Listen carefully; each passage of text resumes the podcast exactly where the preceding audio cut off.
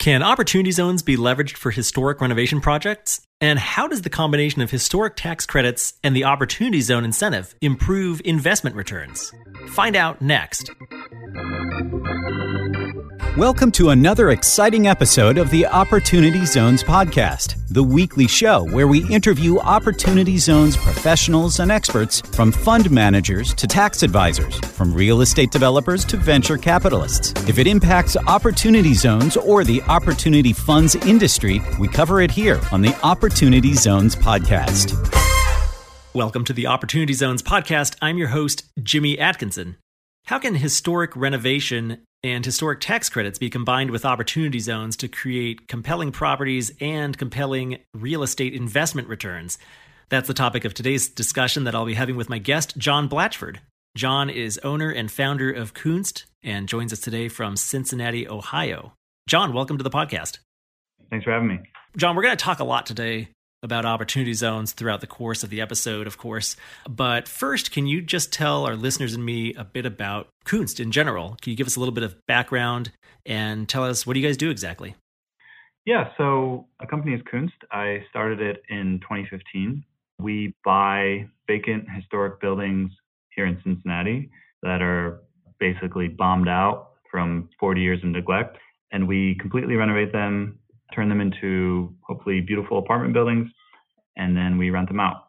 And over time, we've kind of learned and added on this tax credit component, uh, historic tax credits, which we've used on every project, something like seven million in credits across 20 some projects.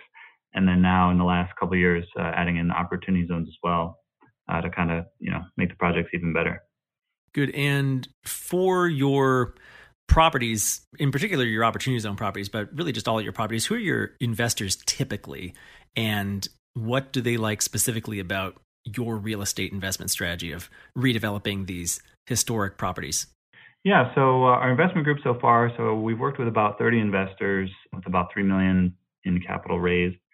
So, uh, you know, relatively, certainly in the, the, global or national real estate world, small amount of money per investor. Uh, right now, our minimum is fifty thousand dollars. So the profile I think is typically people who made their money outside of real estate. They were successful in some other path, started their own business, had good careers, and you know have some savings and want to kind of invest in real estate. And they might have a few other real estate investments. You know, certainly probably own their own home and stuff like that. But they're trying to get kind of more into real estate and view it as a good place to be putting their money, uh, certainly in kind of the medium long term, relatively safe way that real estate is. So so yeah, we do have a mix probably to some degree of like people that are truly just looking for a long-term passive income and then people that are more annual return oriented, maybe a little more like shorter term, trying to get a multiple on their capital.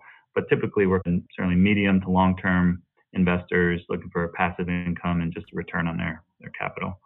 Right. And opportunity zone investing is definitely medium term at least, a long term because of the 10 year hold that is required to take advantage of all of the tax benefits. Why did you start investing in opportunity zones specifically? And I guess before you answer that question, maybe you can tell us a little bit more about the history of your firm. I know you were founded in 2015. Opportunity zones didn't really start rolling out until middle of 2018 at the earliest. When did you first take note of the program? When did you first start investing in opportunity zone properties specifically and why? Yeah, our first three buildings, we did use the historic tax credits, property tax abatements, some local incentives, but it was really our fourth building that we learned about the opportunity zone program and started investing, you know, as an opportunity zone. And that really came from an investor actually from New York who was our largest investor at the time, still is one of our largest investors. And he was primarily interested to invest with us and invest in in our neighborhood here in Cincinnati, Ohio, because of the opportunity zone. He he's mostly involved in the stock world. So a lot of his net worth is can come from capital gains or does. So he was very interested in the opportunity zone. He had actually educated me a lot on it. We did one project which actually we finished and now is renting out for the last couple months. That was our first kind of OZ project, opportunity zone. And now every project since then is opportunity zone as well. So we're fortunate in a way because this neighborhood that we're in over the Rhine in Cincinnati is pretty much entirely an opportunity zone. And so all the projects we're doing now kind of are already included and we just have to follow the regulations and make them a part of an opportunity zone investment. Yeah, that makes sense. I would imagine that uh, you were probably doing entirely opportunity zone investment or almost entirely opportunity zone investment since 2015 anyway, just based on the neighborhoods that you're located in. And it's also really interesting that one of your investors educated you on opportunity zones early on because it usually works the other way around, where the fund sponsor has to educate the investors on the tax incentive. What have you found in terms of that educational component? Because it's such a new program, a new tax incentive, oftentimes the biggest hurdle I have found at least is that educational component, getting people up to speed with what opportunity zones are, why you should care, why it can be a really great deal for investors. What have you found in your experience talking with your investors about opportunity zone investing? What's been some of the feedback you've gotten or some of the pushback? I'm curious to hear some stories that you might have on that. I never quite expected to be professionally involved in kind of the tax world. which is what this is like how to avoid capital gains tax and different hold periods and all that, how we're investing the money.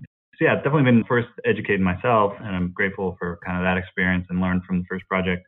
And then in turn educating other people, investors and potential investors. I guess what I found is that so we have a fund now and we are often having to educate people on what the opportunity zone is. And a lot of the investors can't really take advantage of it or or aren't interested to and that's actually okay in in the fund model. They can invest money that has no opportunity zone implication, and of course, you check with CPA and qualified people. But the good thing about it that in our current fund, probably half the investors are taking advantage of the opportunity zone, and half aren't. And so that works fine for us. And when we educate to the degree it makes sense, but also it's a benefit to the investors. And if they don't have capital gains and they're excited about the projects without that, then that's just as well. And I've seen this before of like people will discount projects or be willing to pay more for them because they're in an opportunity zone and there's the obvious tax benefits. I think for us, I just underwrite the project the same way. It, it has to be a good project. The historic tax credits have to be there no matter what. That's really the model. And then the opportunity zone is the additional benefit which you know is going to add maybe you know a couple points annual return to the investors, and it's kind of up to them to take advantage of it. Yeah, that's interesting for you. For your model, it's just the cherry on top. You've already been in this area and already utilizing historic tax credits for five, six years or so, and then yeah, the opportunity zones really just boosts those numbers just a little bit more. And interesting that I think you said only about half of your investors are taking advantage of it. Certainly, non capital gains money can flow into a qualified opportunity fund. It's not subject to any of the tax benefits that opportunity zone investing can benefit an investor, but it's available to them if they just like the project in and of itself. So that's really interesting. Yeah, and I think what's nice too, I think about the program is it's an interesting time with kind of the, the Fed printing so much money and asset values going up by a lot and crypto going up by a lot. Like there, there are a lot of capital gains out there. And so I think the main thing that's helped is that money outside of Ohio is coming here because you know it's an urban environment. We've hopefully proven out a, a good solid model. Oh, and also they have all these gains that they can now invest in real estate and and get kind of an initial or automatic tax benefit. So yeah, I think that's been the main sort of positive effect. Is it's brought a lot of money from outside of Ohio, including kind of the east and west coast, just from people with large capital gains. But then we also have you know plenty of local investors and even investors outside of Ohio that just don't really have those capital gains and just want to invest in these projects independent of the opportunity zone. Yeah, that's great to hear too, because I think that was really one of the main drivers of the program was that Congress was trying to figure out a way that they can unlock a lot of untapped or unrecognized capital gains that were kind of just sitting on the sidelines, largely in the hands of wealthy investors on the coasts. How could we distribute that throughout the country to these low income communities?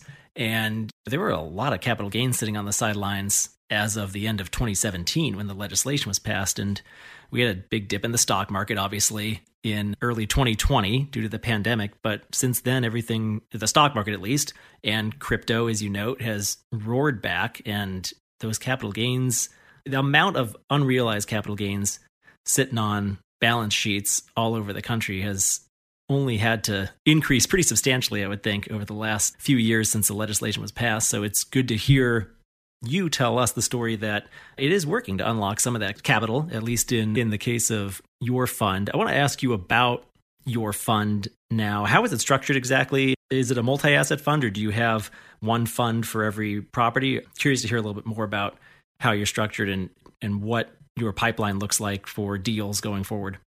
Yeah. So over the first four or five years, we did kind of the syndication model, find a property, go out to investors, raise the money, and then do the project. And that worked well. And I think a lot of people will build a business out of that. I think for me, we switched to a fund model at the beginning of the year. I kind of just want to pool a lot of resources together, have a bunch of different investors, including people that can take advantage of the opportunity zone and not. We'll get that money together and then know exactly sort of the funds we have available to do a project and then go forward on the whole process of acquiring the building and the tax credits and all that. So, so yeah, so we have the, the Opportunity Zone Fund, qualified, you know, Opportunity Fund, which we launched at the beginning of the year, and it's kind of the same or similar model as what we've been doing for five plus years: historic tax credits, historic renovations, apartments, and now the Opportunity Zone. So yeah, we've launched it. It's, there's been a lot of interest. Again, even say Ohio to outside of Ohio, it's probably 60, 70% from out of state, which I think is interesting and good. And yeah, there's a strong pipeline. So each of our projects is probably on the scale of say 1 million to maybe 3 million total project cost. It's kind of a smaller historic scale, some anywhere down from three apartments up to now 30 at one site. And so with the fund, I mean, effectively, as we raise the money, we can kind of get more projects or bigger projects. And at that scale, there are tons of projects that we could do. And I think we could pretty easily, relatively, and effectively deploy $10 million over the next year. And it's just kind of a matter now of, of putting all that the funds together and doing all the due diligence and getting the projects going. Is that your target raise for the fund, $10 million, or are you looking for a different number? Yeah, it's, it's capped at 10 million. What was the minimum investment? 50,000. 50,000. Okay. So you're pairing historic tax credits with opportunity zones for your opportunity zone fund. Uh, you've been doing historic tax credits for a while. It's part of your model, as you've mentioned once or twice.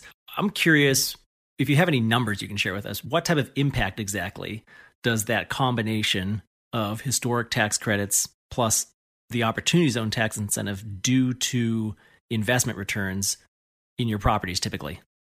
Yeah, probably totally rough numbers. The if we just took one of these historic buildings, did the same exact thing, and didn't have any tax credits or opportunity zone, it's probably it's profitable. Certainly, like the rents make money, they're good projects, they'll gain value, and that's probably in the range of like maybe eight percent annual or ten percent annual return to investors.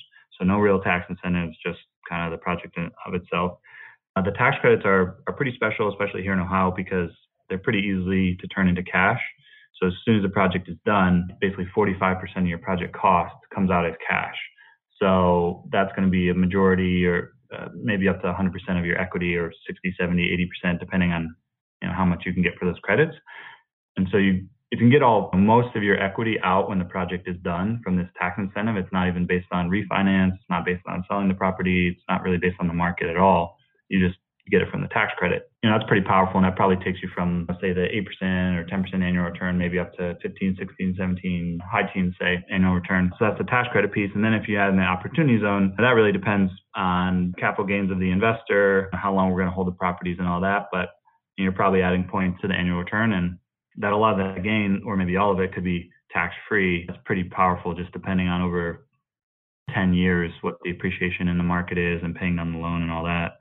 I mean, that's a potentially a pretty massive win. And also, even just delaying it for five years, if you invest in the fund and then don't have to pay property capital gains tax on it, you're basically you know investing that money whatever for free. That all the our returns, if we're getting a 15% annual return on the project, you know that's going to be effectively the money growing at 15% a year, where otherwise it would have been had already come out as tax when you invested. So that last part I like to liken to a interest-free loan from Uncle Sam effectively, but it's even better than that because you are getting an investment return on it too. Now of course there is a little bit of tax rate risk involved there, which is somewhat concerning for some investors. But yeah, suffice it to say that deferral benefit actually is fairly substantial just in and of itself, not to mention the huge benefit of escaping tax free after disposing of the property after your 10 year hold. Yeah, the capital gains you would be paying now compared to investing that in something else, that's effectively free money. So whatever your you know capital gains tax rate is, effectively investing that for free, and then whatever the returns of the project are, you're getting that in free money. So if it's 15% or 18 or 20 or 25, you know, or even 10, whatever it is, you're effectively getting that free relative to another investment. Yep, and it's hard to pinpoint exactly how much these tax credits and particularly the OZ benefit will impact returns because there's a lot of assumptions that have to be made regarding appreciation of the property and where capital gains tax rates are headed and what your current capital gains tax rate is. But suffice it to say, yeah, I like that concept of free money essentially because it really is a lot of free money that you're playing with. So you can do quite a bit of good work with it in terms of getting a pretty juicy return. Yeah, and I think there's a lot of assumptions to make in all of this. And I think the dangerous ones, especially to make, are how much is the property value going to grow? What's the market look like? What are the rents six years from now? Like all that's pretty much impossible to estimate. And so returns returns offered are I don't know somewhat made up, but you know, ones that you can count on are well, if you're you were going to pay 20% capital gains tax today and now you're not, and also you have this tax credit which is definite and independent of the market. There's risk in it for sure, but there's much less market risk. You're sort of like baking in or hopefully guaranteeing some of those returns. Yep, yep, understood. That makes sense. And what have been some of your biggest opportunity zone challenges so far? You started the fund earlier this year. You've been doing this for a while, this type of investing. But with the opportunity zone piece specifically, what have been some of your biggest challenges? Yeah, the main purpose of the program is probably also the most annoying part or worst part is uh, you know you're defined in time and you're defined in location. So the location piece is relatively quite arbitrary. Even here in Cincinnati, from one street to the next, one one building, and we actually have two buildings on the same street. One is in an opportunity zone and one's not. And that's clearly couldn't really be based on sort of income or poverty levels. Just it was just based on kind of census tracts, and so that that can be frustrating because there might be great properties that come along and they might even fit our kind of tax credits and our profile of buildings we're looking for and are excited about, but they might be just outside of an opportunity zone, and uh, that can be kind of limiting. And then yeah, the timing piece to have sort of a, a long-term hold, to have a five-year and even especially 10-year plus hold, you could potentially miss some really great opportunities to sell, to get liquidity for the investors and for me, for us.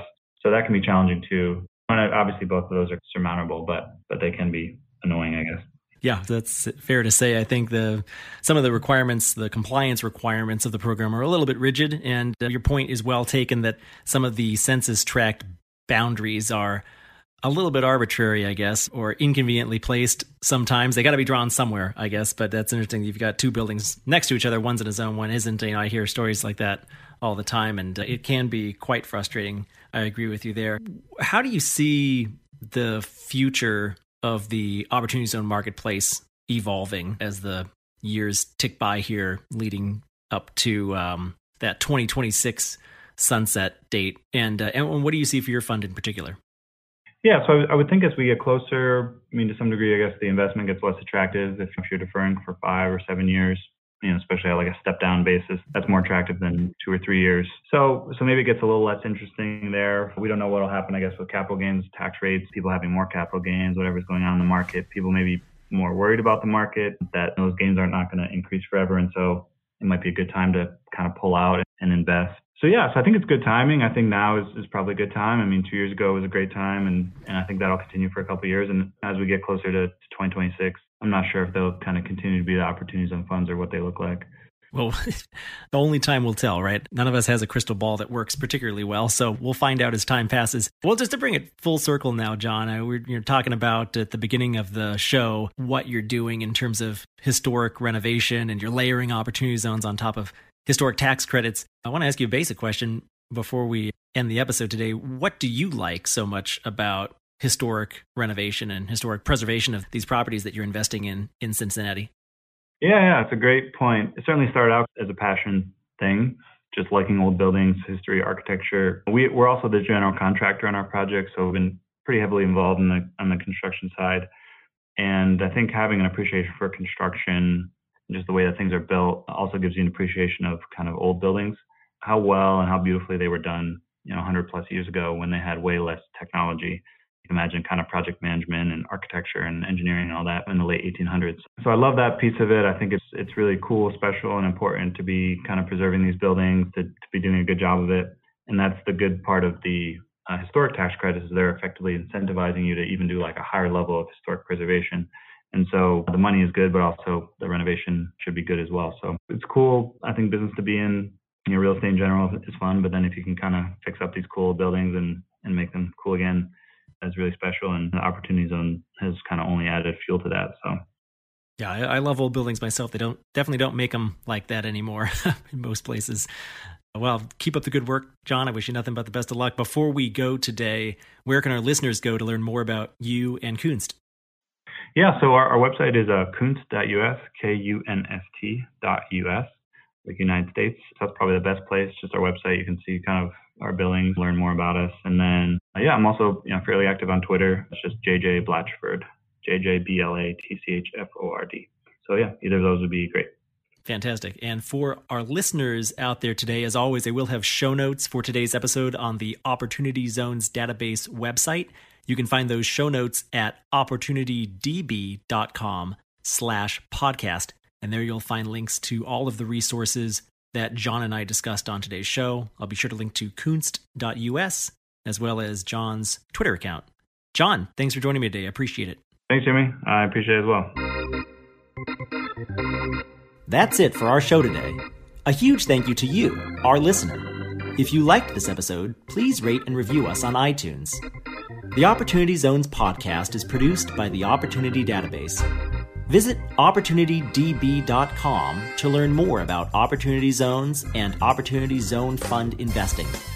You can learn how to subscribe to this podcast and read more about today's guest in the show notes by visiting opportunitydb.com slash podcast and we'll be back soon with another episode.